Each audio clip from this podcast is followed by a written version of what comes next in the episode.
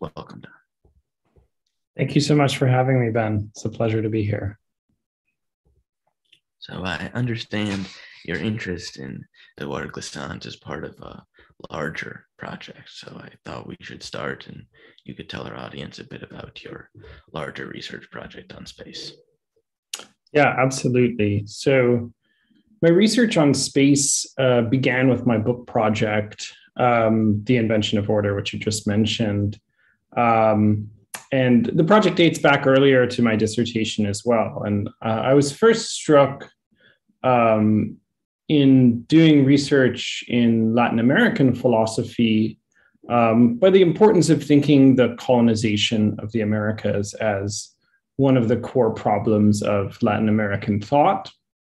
Um, and also in certain thinkers that would later become to become known to me as thinkers as part of the kind of decolonial thought project, um, like Walter Mignolo. So I was reading Mignolo and Enrique Dussel and thinking about this problem of colonization, uh, modernity, and the Americas. And it struck me that space was a kind of a fundamental component of thinking that um, problematic.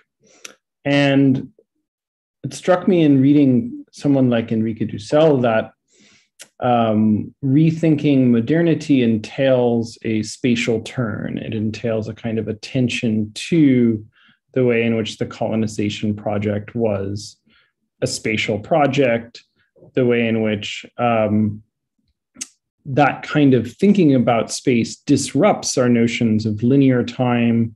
It disrupts the Eurocentric thought that claims to think from nowhere. Um, and it points us to a more um, situated thought that then would take up the problem of what does it mean to think from the Americas? Um, and so those are some kind of background questions that I think led me into this um, research.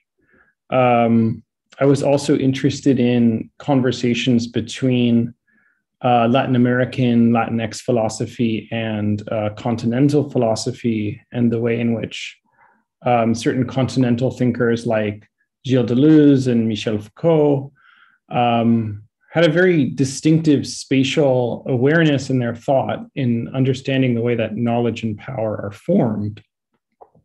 Um, Yet that distinctive spatial awareness was oftentimes limited to a European geography. So as I begin developing a conversation between um, those Latin American and continental thinkers, um, I began to think about what, how can we think the, the space of the Americas um, in relationship to this history of colonization.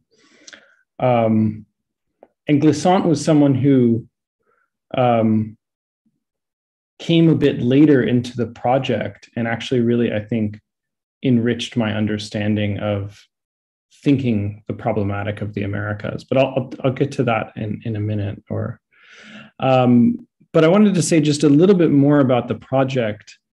Um, I guess one of the key dimensions for me in this project is the relationship between the colonial project as one of the emptying of space on the one hand and the ordering of space on the other hand. So I think it's a pretty well established um, fact that the, the colonial project basically saw the new world, saw the Americas as empty um, without inhabitants or without inhabitants that had the rights to be there or claim the right for the Spanish not to come there. Um, and so the space was construed as empty in certain ways. Um, yet at the same time, one thing that I think is distinctive about my project is that I really want to emphasize how the emptying of space also went together with a kind of ordering of space. So, a kind of modern rationality uh, an instrumental rationality is tied to this ordering of space, thinking of space in a new way as something that can be rationalized and controlled and mapped. And that notion also connects with um, the government and ra- racialization of the pop- populations that are involved in the colonial project. So the notion that space is ordered is going to be essential to uh, the colonial project insofar as its um, regime of both knowledge and power and extraction of resources. Um, so we can see that ordering operating at a variety of different levels, um, both on the ground in the Americas, in the very kind of ordering of urban space, the spaces that indigenous peoples are placed into, the space of the plantation. Um, and also, we can see it at a more global level in terms of mapping the world on a grid um, for the first time in this kind of abstract sense that the entire world can be mapped. So th- that's, um, I guess, those are some of the main questions of the larger project um, that I would just introduce here at the beginning. Thanks. Yeah, it's helpful to orient the conversation. And so then I, I would invite you to say, you know, what what from Glissant, uh, the concepts, the ideas, the questions, the methods drew you to his work, and then what what were were the same concepts and ideas that you found helpful for your project? Yeah. So um, there's many concepts I think in Glissant that um, drew me into his work, but let me try to limit myself to a few of them. So I, I think spatially, um, the critique of rooted space and the critique of filiation, um, but then also the notion of the archipelago and archipelagic thinking that opposes continental thinking. And then thirdly, I would say the abyss in Glissant. Um, there's many more concepts that I could go into, and, and, probably as we continue the conversation, we can talk further. But just starting with those three, um, I think Glissant's notion of the critique of rooted space and filiation um, was something I found incredibly striking to think about the space of the Americas and the space of the Americas in the wake of colonization, particularly for the Afro Caribbean diaspora.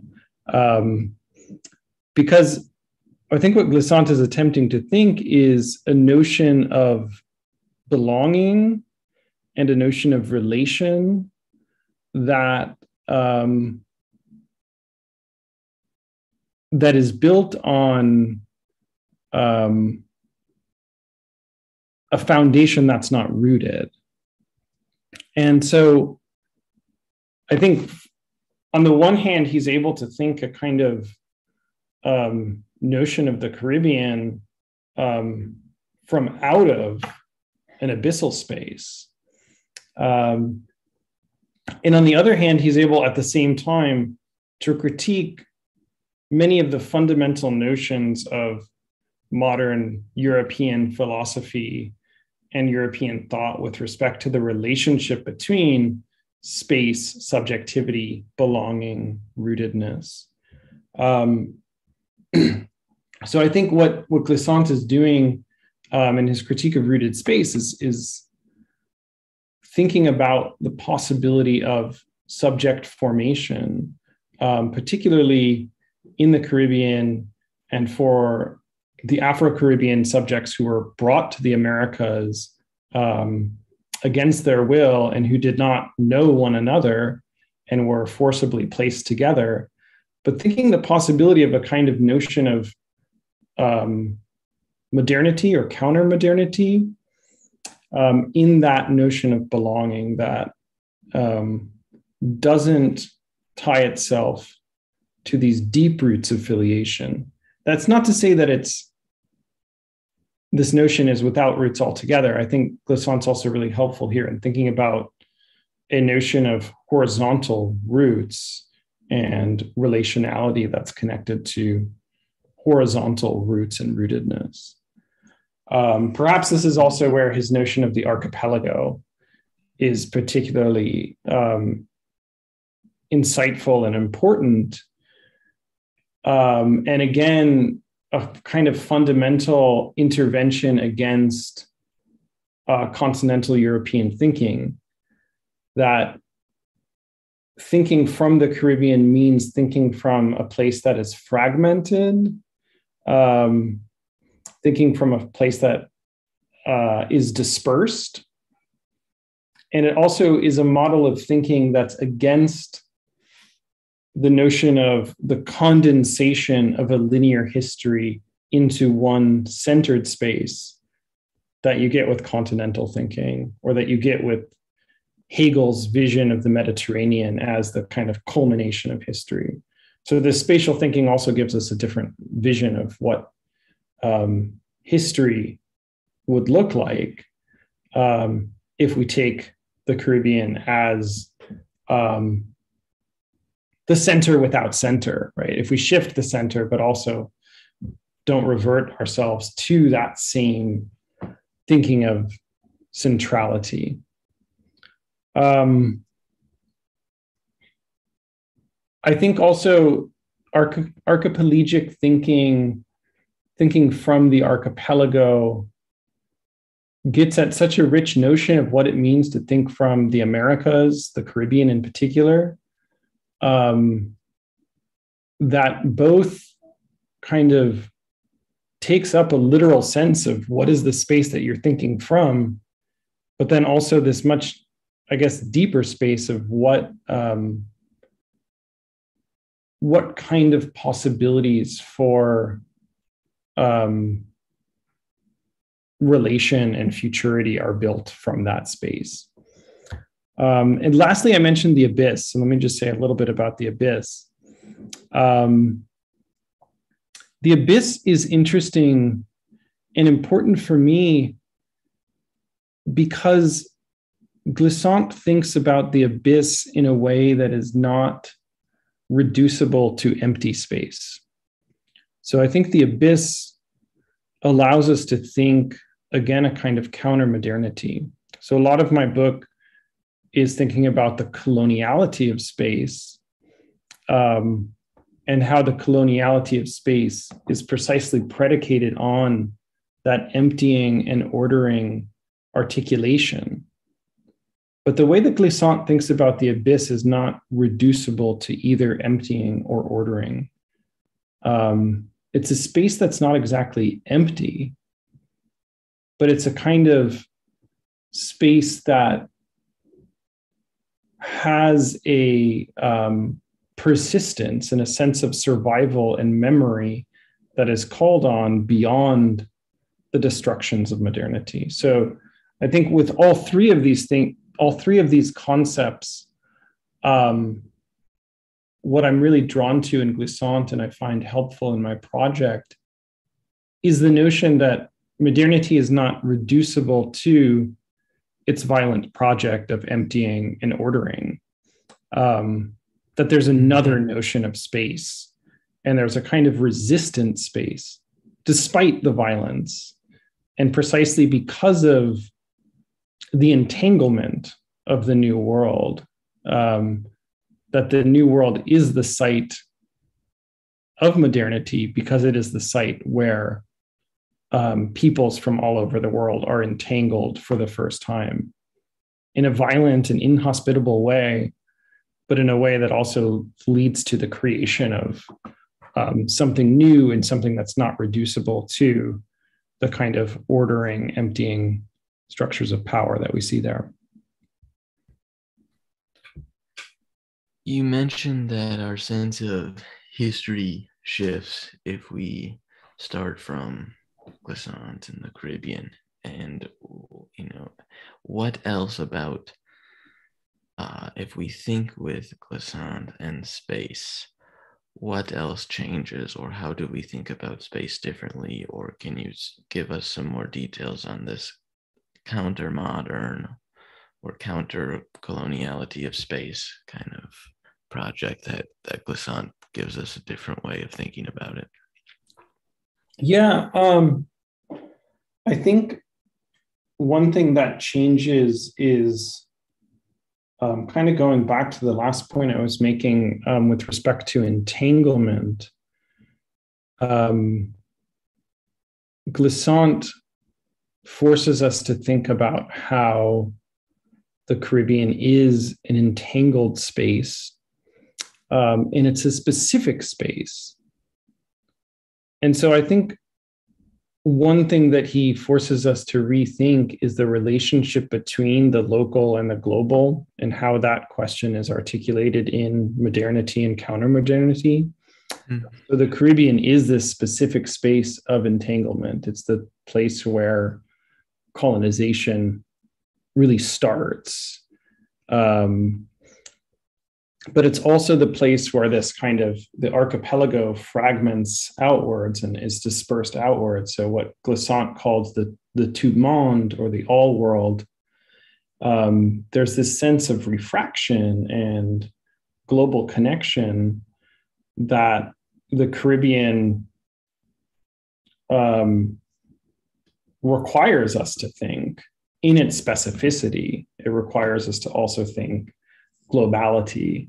And so I think that kind of the way Glissant's already rethinking modernity um, resonates with um, a lot of other thinkers. And so I mentioned earlier, like Enrique Dussel, um, there's a way in which Glissant's notion of um, the all world and the notion of this Caribbean modernity I think interfaces in interesting ways with what Enrique Dussel will call transmodernity, right? A, a, rethinking of modernity, global in terms globally in terms of a plurality of spaces.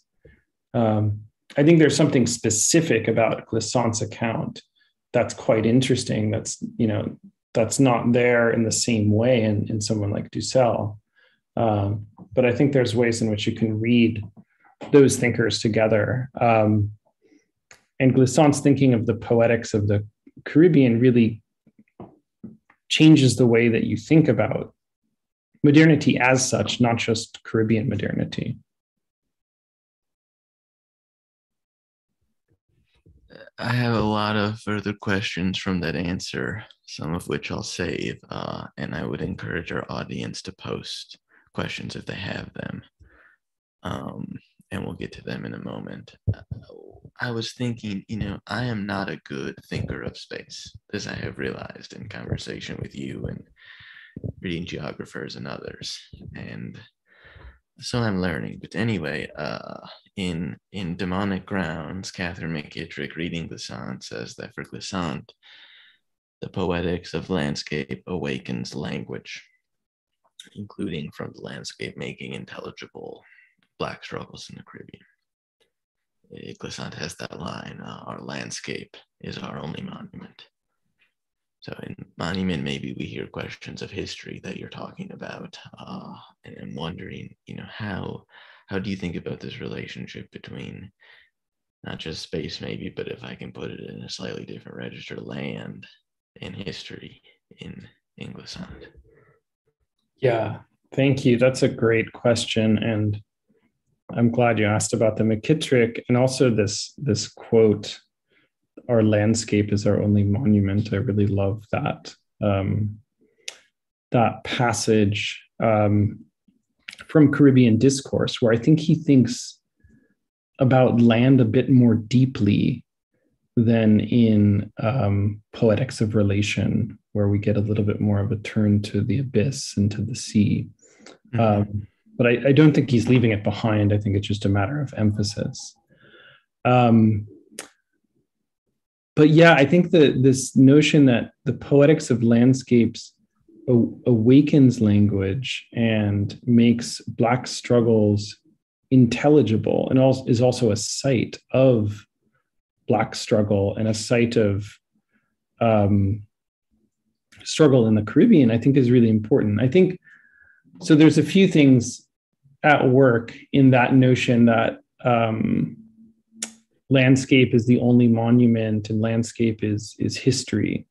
I think it's a the notion that there's memory in the landscape, um, landscape as a source of memory and also as a source of um, the articulation of language, but in particular, the notion that um, to think the Caribbean, we need a more than human archive, and particularly to think Blackness in the Caribbean, we need a more than human archive because there is not a written archive that is left behind that extensively offers uh, a clear memory of of um, what happened. So in the Middle Passage, so I think the landscape is a kind of poetic reservoir for glissant, um, and it's it's littered with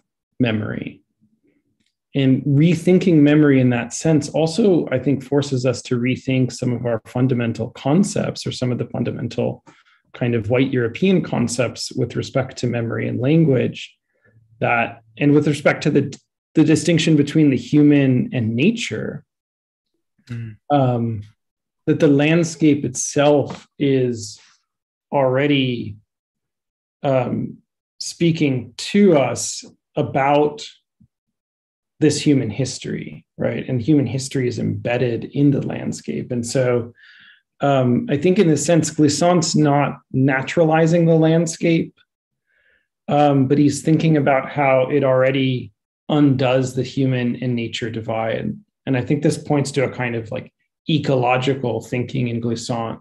Mm-hmm. Um, which is something I'm interested to explore more, but I, it hasn't come out as much as I would like. I think in, in my work on glissant so far.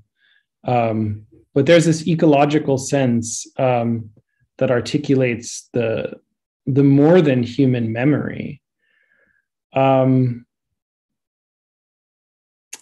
it, it also reminds me of just a kind of comparison and then disjunct with Latin American philosophy, um, which has been interested to think the question of place and land. So, like, I think about um, Jose Marti and his famous essay, Nuestra America, Our America, in his notion of thinking that in order to think America, we must think from America and we must create concepts that are adequate to uh, let's say the American landscape. I don't know if he uses that term, but he uses the term nature a lot.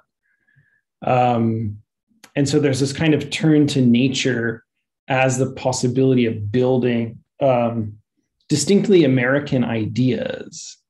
And um, I think there's a spatial sense to that, you know, building of American ideas from nature and landscape. I think with Glissant, Glissant takes us like a, a step further. I was, I was going to mention, you know, like Marti talks about making wine from plantains, even if it's going to be sour, at least it will be our wine. Um, but I think Glissant takes us a step further because his notion of, I mean, I think Marti is still resorting in some sense to a 19th century concept of nature. I think he's he's going beyond some traditional notions of nature. But I think in Glissant, we get this kind of um, this thinking of the landscape that really um, it is nature, but it's not the nature that's divided from the human, and it's not the nature that's reified as something that can be controlled and known and categorized. And so I think that's also for the same reason why um, some of his kind of botanical metaphors and thinking are are particularly uh, let's say um, powerful and and um, fecund is is because right he thinks about like the notion of the mangrove or the rhizome. This is the caribbean landscape but it's also a model for a kind of a metaphysics a way of being a way of thinking.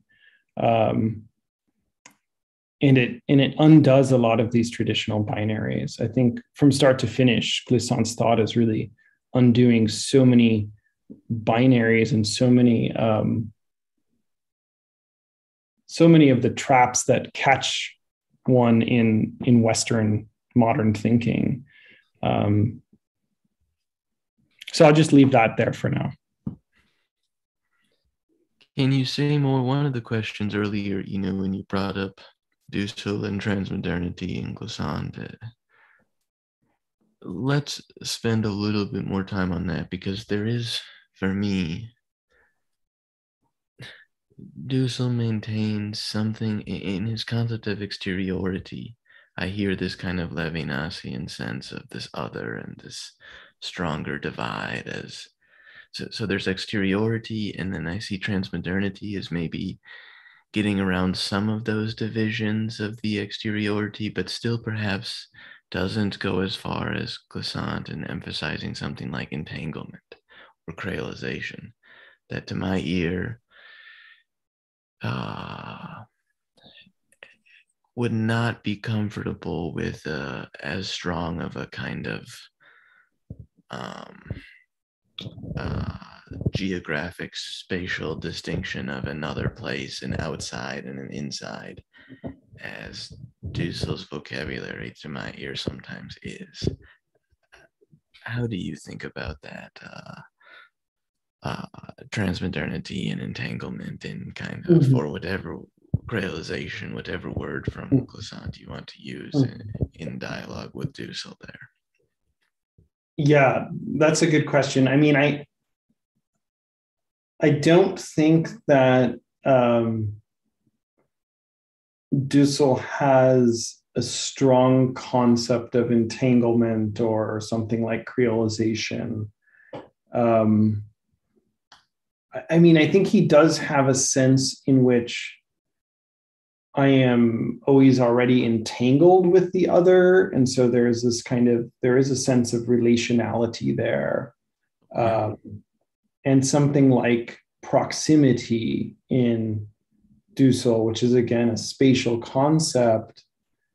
I mean, it's, he says it's not literally spatial. It's not the same thing as the proxemic of two objects being close together. It's more this kind of ethical proximity. Um, but so I think there's something of entanglement operative there um, in terms of in terms of the other already being within me. Um, and there's the notion, I think, with exteriority that there is also a kind of opacity towards the other. I mean, I I, I don't want to collapse these concepts between Glissant and Dussel. Um, so I, am aware that that wouldn't be the best way to go. Um, but I think there's a possibility for a conversation. Um, but let me just say a little bit more on transmodernity. And I was thinking of the the notion of center and periphery in in Dussel is it's so it's a kind of like a starting point for thinking about um, global spatiality and modernity. And you know we see that these notions in dependency theory um, and then as they get up developed into like uh, world systems theory. Um, and but yeah i think the center periphery divide still gives us a kind of a a binary division and it's still kind of it doesn't sufficiently displace the centrality of Europe in a way. Um, but I think as Dussel's thought matures, he starts to think more in terms of a, a global network and not just a center periphery uh, division. So I think there is more this kind of sense of um, regional um, regional powers and regional worlds that are carved out. And then um, the provincialization of europe that would be central to anything like transmodernity. But i think what's what's missing is certainly um, i guess the notion that like the Caribbean as this kind of non-centered center of modernity is missing from Dussel. Um, he does. I mean, he does want to flip the script and say the Americas are the first site of modernity, um, but he's he does it in a much different sense. So I think Glissant helps us to to take some of those thoughts even deeper. I guess is what I would say. And can you just point our reader or our audience to the uh, kind of texts or places they could go for um, what you mentioned in in Dussel's more kind of entangled or interrelated sense? Yeah, I mean, I think even in the the book that's translated as the invention of the Americas, his so his 1992 Frankfurt lectures. Um, I think that already starts to go a little bit further than the way he lays things out in Philosophy of Liberation. Mm-hmm. Um, and then if you turn to the Ethics of Liberation book, which is a very long book, mm-hmm. um, but there's an introduction to the book that's itself like an like a little mini monograph. Um, I think it's like 80 pages, and there I think is a good place to just get a sense of how he's rethinking some of these categories of like world systems theory um, and global modernity. And and this is where he's starting to develop the notion of transmodernity in particular. So i think those two places would be good. And finally can you tell us a, a little bit about some of your next projects? Where are you going from here? How is glissant a part of that? And so on. Oh yeah absolutely. Um, so i mean one thing that I want to think about more um, as I'm concluding um, the revisions to my book is the relationship between Latin America and Latin America and the Afro Caribbean. Um, and I think it's valuable to think these questions together, um, but requires a careful thinking about um, the dispossession of indigenous space and the dispossession of African subjectivity and diasporic African space as not collapsible, but also as not completely incommensurable.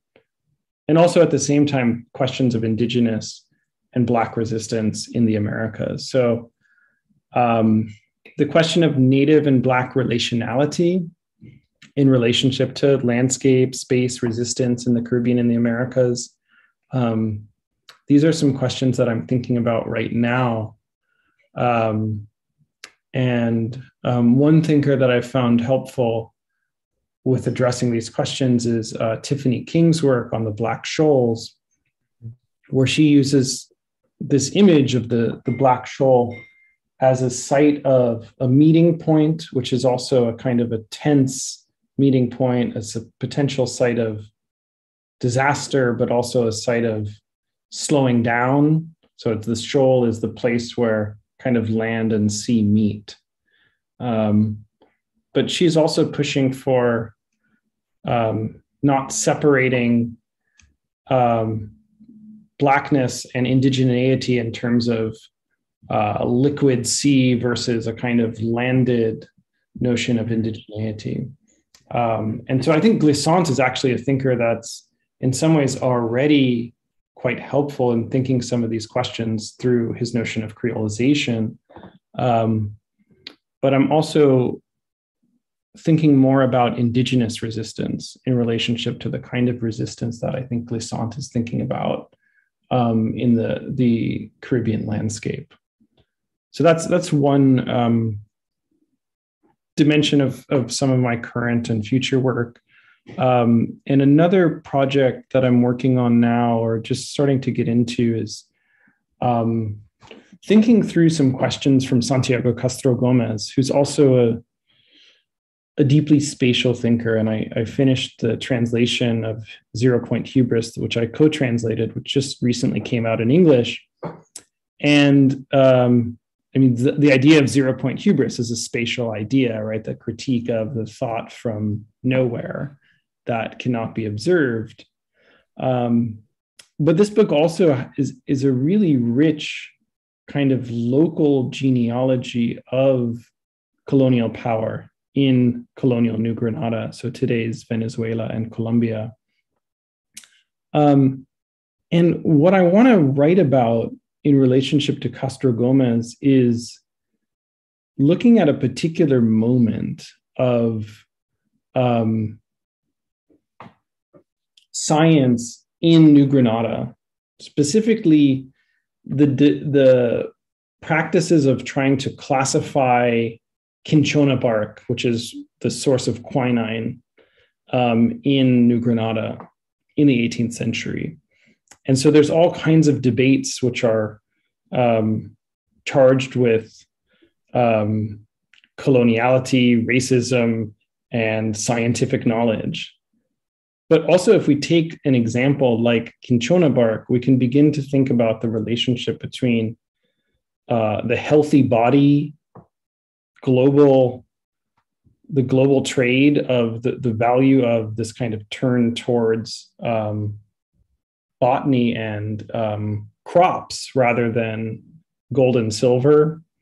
Um, and the notions of race and knowledge that are at play in this kind of the expropriation, in this case, of indigenous knowledge with respect to the healing properties of cinchona bark. So I want to look at how one example um, of a very kind of local moment in the colonial archive can allow us to think about this kind of global entanglement of science, knowledge, race, and politics.